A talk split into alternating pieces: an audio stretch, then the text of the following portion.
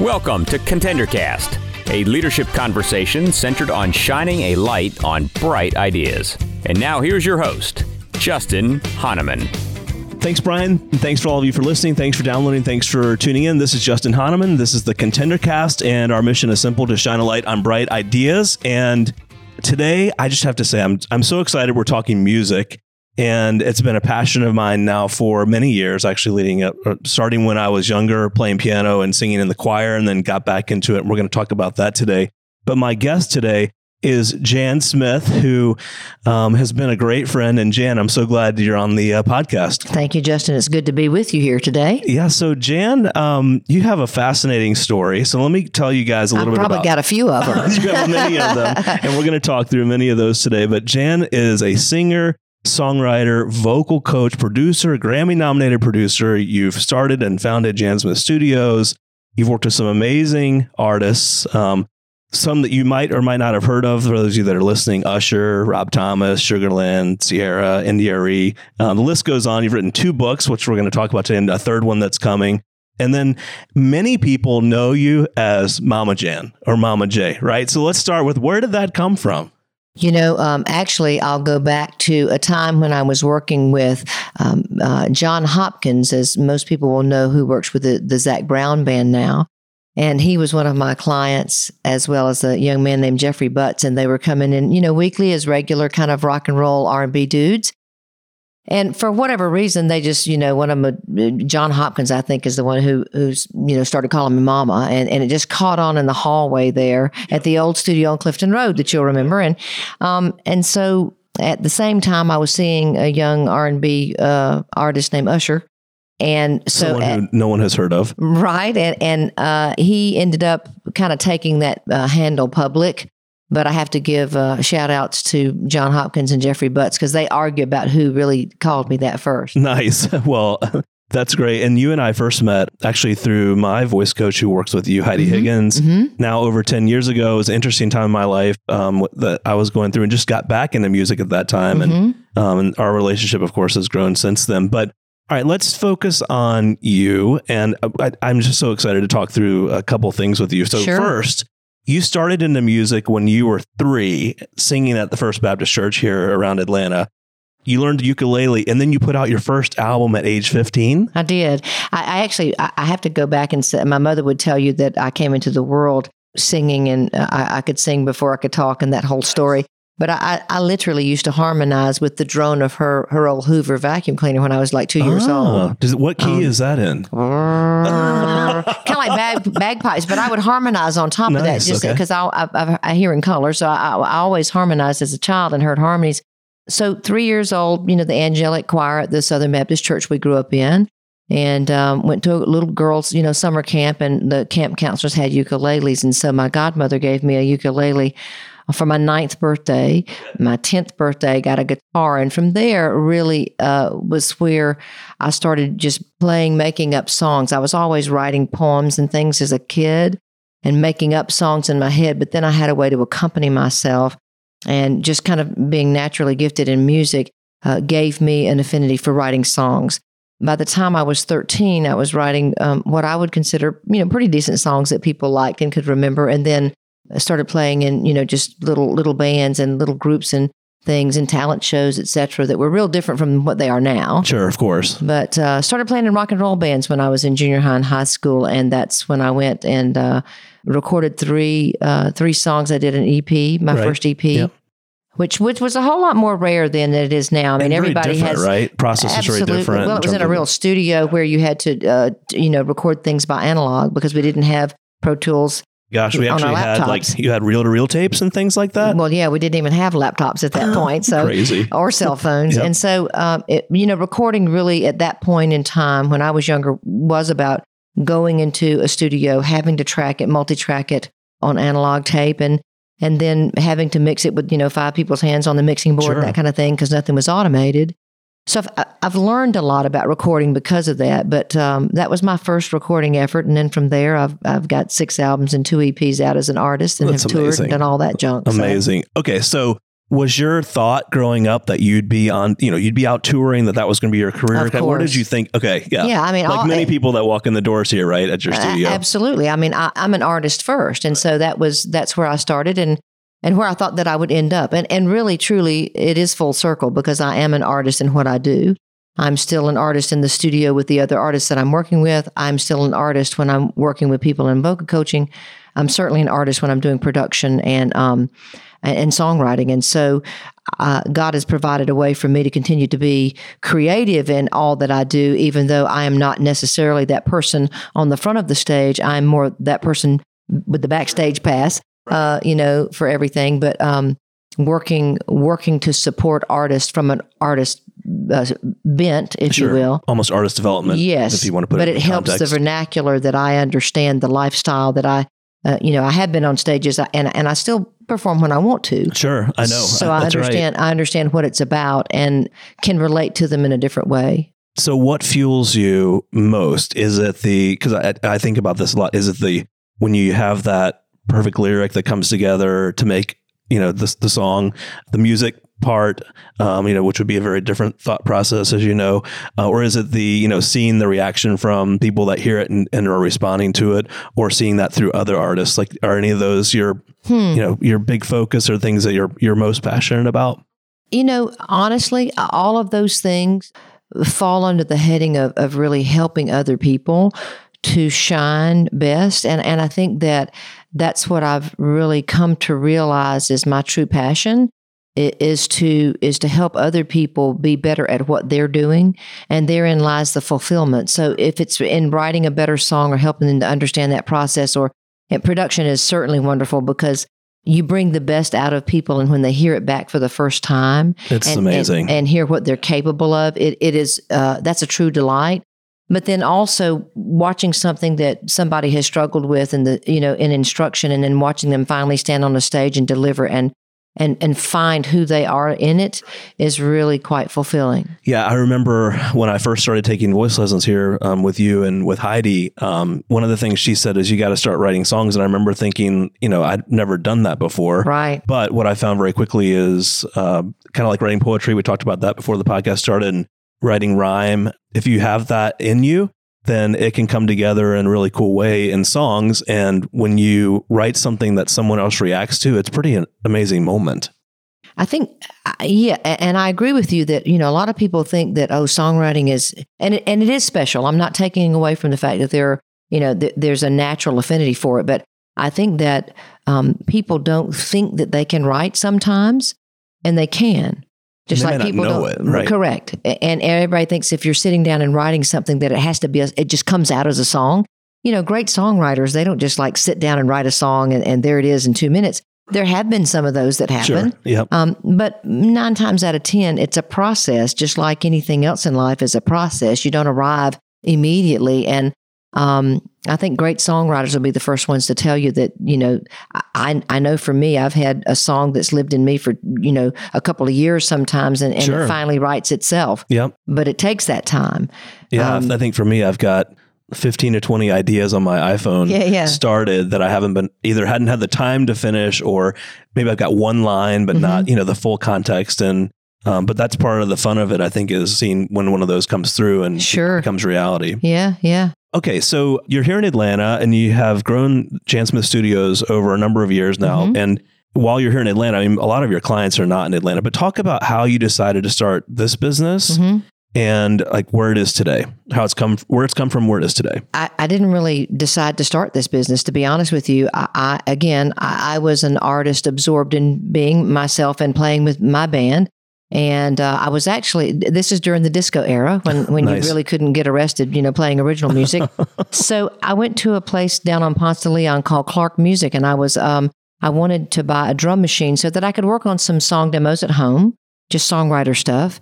And the gentleman who owned the store, he said, You know, you need to check with the guy next door who owns a rock and roll guitar school. He has one of these that's slightly used, but it's in good shape, and he'll sell it to you for cheaper. So I walked next door to the Atlanta School of Rock Got it. and and talked with um, the gentleman who owned that. And as we were talking, he said, "You know, I think I, I think I recognize who you are." He said, "You're, you know," he knew me as a, the rock chick around town. That Right. I had pretty good, you know, singing chops. And he said, "I've got a guy who um, he's in a real popular band, and he's one of my my best guitar players, but he's losing his voice." And he said, "Do you think you can help him?" And I said, "Yeah." I, I think I can. I had enough information, you know, with my own training to be a little bit dangerous. And so I started going in on a Saturday and working with this one guy and helped him turn his voice around. And then there were two, and then there were five, and then there were 10. And all I of a sudden. I was a growing part of this other guy's business.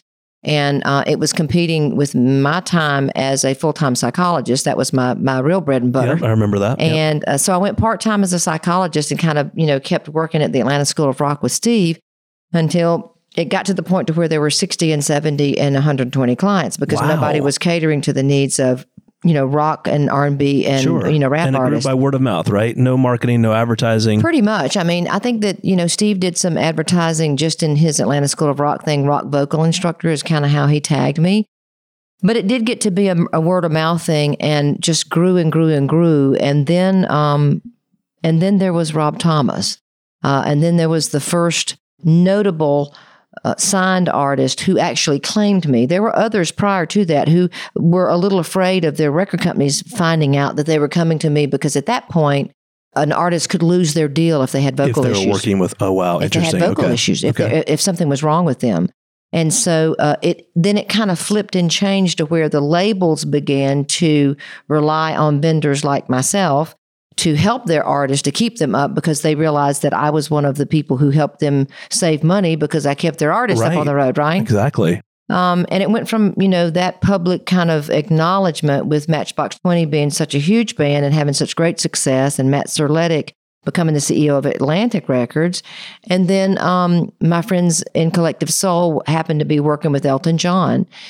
And Jonnetta Patton, Usher's mother, had called Elton because she knew Elton had some vocal issues. Called um, Elton and asked him for a referral on a vocal coach. Well, Elton didn't really know me from Adam's House Cat, but he was working with Ed Roland and the guys in Collective Soul who knew me very well. And they said, you know, tell her Mama Jan.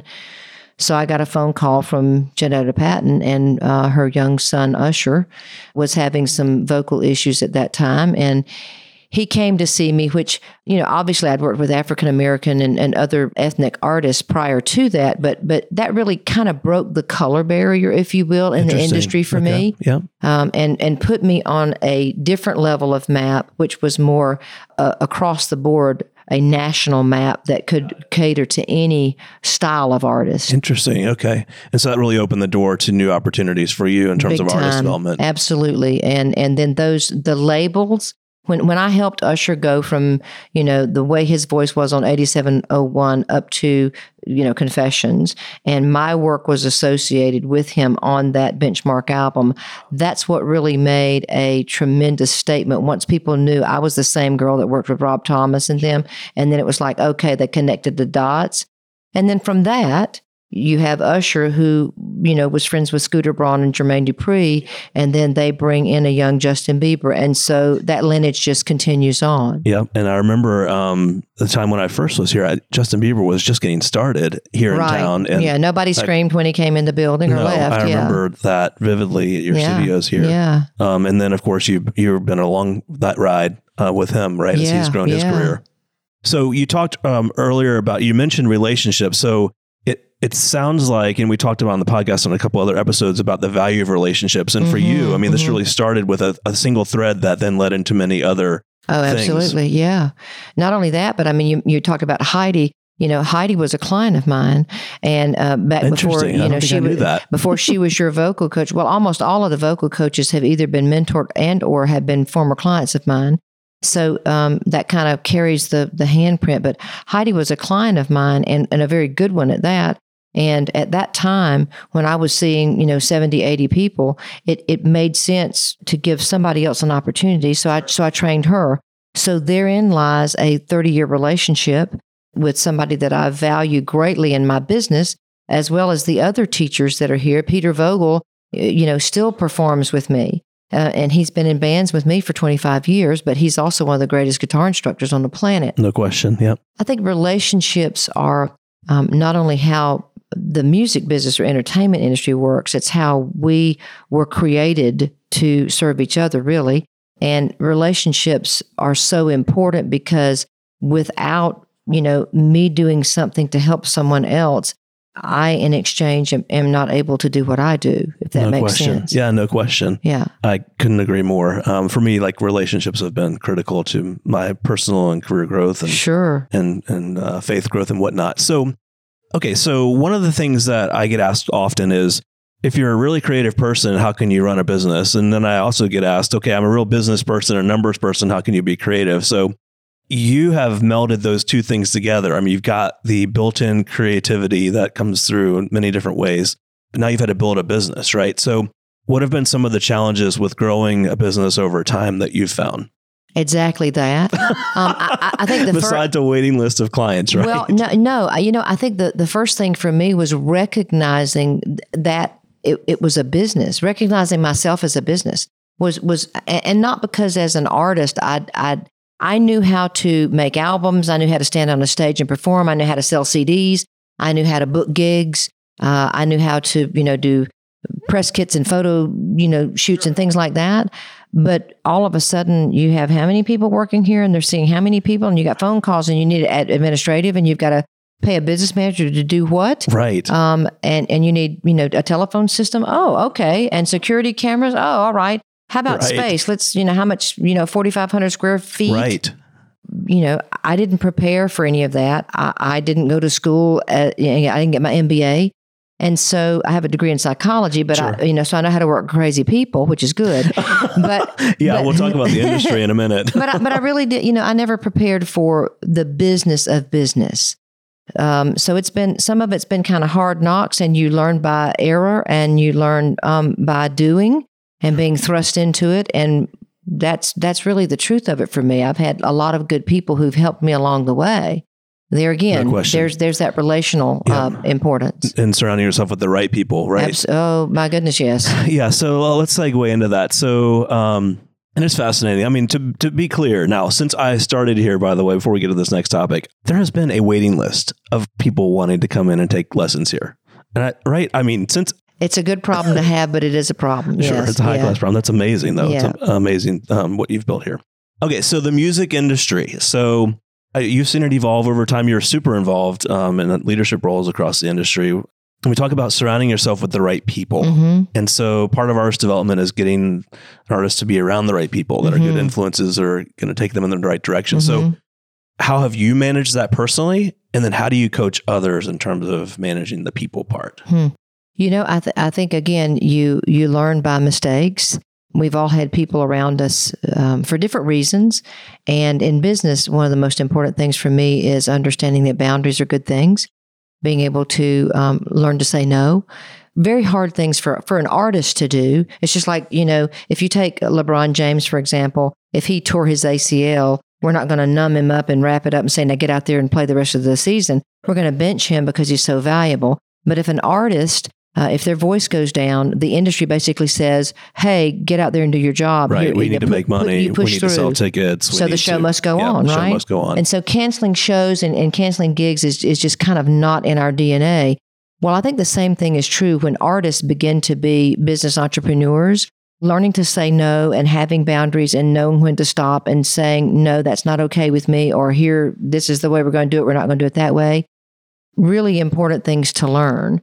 If I had to say anything about just the business, the business acumen part of that and those lessons therein, learning about the people paying attention to who they say they are and then really watching you know do they follow through with their actions actions do uh, tr- truly speak louder than words Yep. Actions express priorities. uh, absolutely and i think that that you you learn as you go that people if, if people show you who they are you believe them so that that's kind of i guess that answers the question about surrounding myself with people and and at the end of the day, there are going to be those circumstances or outside influences, i.e., money, fame, et cetera, greed, that might make good people actually make bad decisions. So that can happen too. And then your ability to be able to bounce back from that matters an awful lot. Your your own integrity. How often do you find yourself as the psychologist for some of these artists versus Twenty four just seven. 24 7? No, I mean honestly, you know, I can imagine you probably get calls, you know, with those types of questions. Oh, absolutely. I mean, I, I tell people often that the least of what we do here is vocal instruction. Right. Um, I, I mean, it's under the guise. It's artist development, though. I mean, and when you're when you're developing artists, you're not just developing their voices. You're developing, hopefully, them as whole the people. personality, Absolutely. thinking approach. Yeah, ab- all of that. Interesting. Okay. I'm sure you have many parents Mhm. or singers walk through the door that want their child to be the next American Idol. They all they uh, all th- they all think their get the child is the next buzzer. Justin Bieber or Taylor Right. Swift. Yeah. To be Taylor Swift, Uh-huh. to be on America's Got Talent, to win the X Factor, to get on The Voice. And we actually have many friends from our church that have actually been on The Voice. But Right. um, all so the, all of those you- shows call me, by the way. okay, so They all they all call me because they they all stalk my Instagram and they they want because they they want to see who I who's coming up and they you know they do. okay, pers- so two sides of that. You're jumping right to it. So what is your what are your thoughts on those platforms? Mm, okay. A, and then how do you manage expectations with the parents slash singers uh, that think that they have it? I think the truth works. Number one, I'll answer your second question first. The truth works. I don't make people stars. I work with a lot of them. I help a lot of them maintain, hopefully, their positions in the industry. We develop people who become stars. But the thing that I can't do is predict what, you know, Billy Bob and, and Martha are going to respond to. Right. No, none of Right. us can really predict the, the public. And, and the public and their response is really what makes people famous or makes them stars. So what we do is develop artists and, and really on, on any level of that, whether it's somebody who wants to sing better for their church choir, somebody who's just writing songs at home because they love it or singing to their kids, or people who are, are really being developed by labels, then that's what we do. And the integrity of the work is the same with any of those. I, I do the same thing with Usher as I do with, you know, uh, somebody else who comes in. Uh, it doesn't matter about that to me. It's about where meeting them where they are. Okay. So that's the first thing. Now, with regards to um, every mother, there, there's no mother that's ever looked at their baby and go, "Oh, look at my ugly baby." That's right. Uh, it's just like songs. You know, we all fall in love with our babies, our songs. Right, and we think nobody ever hit. writes a bad song. That's Correct. So, um, as it relates to that, again, the truth works, and and I always whittle that down to saying, okay, that's all fine, and I believe in that dream too. But here's the reality of where you're at now. Let's work on getting you there. Got it. As far as the shows are concerned, um, I think that uh, television shows are television shows. Number one, but they're television shows and and that is not the music business not necessarily and and so i think that a lot of times people get confused about that um, secondly most of those shows not all of them but most of them have really very binding contracts that are not artist friendly Okay. so, uh, So for, kind of give us an example of what you mean by that. getting into the intellectual property rights of artists uh, for an undue lengthy amount of time where I don't think that that's right or Okay. good Got it. where even some of the you know the scum of the earth people in the music industry would not would, would at least have a sunset clause Right. and get out of your back pocket. So Right. I, I think that the shows are extremely egregious and greedy, and I think that they you know are looking at at things from um, strictly uh, they're bringing everything, but don't recognize the artist in the process. So I don't I don't like them a lot. I think I think for the the sake of visibility, Sure. it's huge. Television is king. personal brand. Oh, I mean, singer, television is king, and and it, and it's great for that. But for artists who are starting out and they they are just looking for that opportunity, they don't realize that they are then going to be attached to that company or that contract for you know fifty years past the time that they're dead. Right. I think it's a bit much. Right. I remember when I first was again back when I first started working or taking lessons here. Many people were here because they wanted to be Usher or Justin of Bieber and whatnot, right? Yeah, And then as those shows actually launched, then the focus I know has become, you know, we've got to get my child onto those shows, or I should be on there, absolutely. or you know, age shouldn't matter. Yeah. And we and we try I mean we have a lot of people that come through and do those audition. I mean at one time on the voice I think it was Usher was a judge. Jill Scott was one of the mentors. Uh, the band Perry was another one of the mentors, and then we had a little girl Bria Kelly. So I had four on the floor, amazing, at the same time amazing. in the same in the same episode, uh, just on that one show. We've, I mean, obviously Diana DeGarmo came in second on American Idol. I mean, we've had a lot of people that were in the front running. And I'm very proud of that and very proud of their successes and, and would never have discouraged them from doing what they felt they needed to do. But more times than not, we've had people go out there and become very disillusioned. And the television shows don't have to do the cleanup work on Right. the back end. You're out. Thank you. It was great meeting you. Oh, yeah, and, and and sometimes, hey, you know, we're going to put these words in your mouth, and this is the way your story is going to go, and we want you to do this, and and I'm the person or my staff, we're the ones who do that cleanup work on on the the spirit and the ego and the precious soul of those people who come back here who are crushed. Right. Oh, that's an interesting challenge. I can imagine. Mhm. Um, last but not least, uh, you got a new book coming out, I and do. I'm really excited about that. Me Um, too, if I can ever get it written. it's it's close. So Well- tell our audience about that book, and then when you think it might be available. I, I hope uh, top top of 2018. If my book agent has anything to do with it, I'll get it done quicker. But um, it's really about the lineage of of the business that God's created through the work of my hands and and the relationships therein. I didn't want to write just a, a memoir about oh, it's been great to work with Usher. It has been great to work with Usher. Or gee, I you know did 86 shows with Justin Bieber. Uh, yeah, it's not as simple as that. It is about the relationships and how those came into my life, and also the geographical progression of all that that shows how they're all interrelated.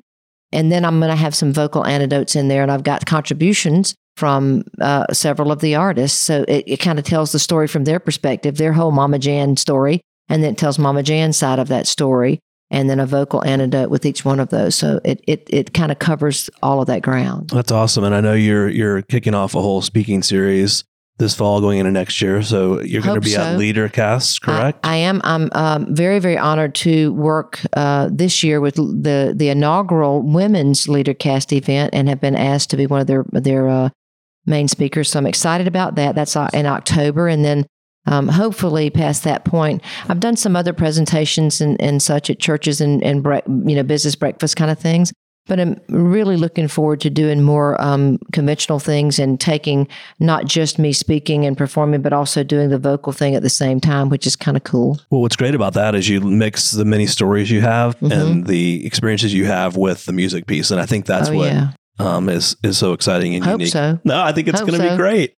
Um, okay, and last but not least, so where can our listeners come to find out more about you and your work? I'm pretty easy to find. It's it's at jansmith.com. Uh, or if you Google Mama Jan, M A M A, you know, Jan, you'll you'll find me. Um, but www.jansmith.com and on all um, all the social, I'm Mama Jan Music. So Yeah. Well, I am so glad you were on today, and I, Thank I you so want you to know you and Heidi are the reason that uh, you know that I launched into writing and doing some of my own music work and Yes. started writing books, which we're um, very very proud of you for, and uh, we are. all roots back. You're to a shining you and star. Heidi. You're one of our shining Oh, stars. thanks a lot, Jan. Absolutely.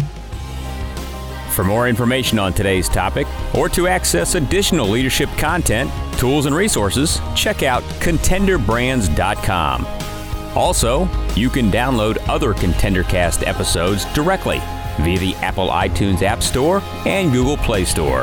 And remember, every winner started as a contender.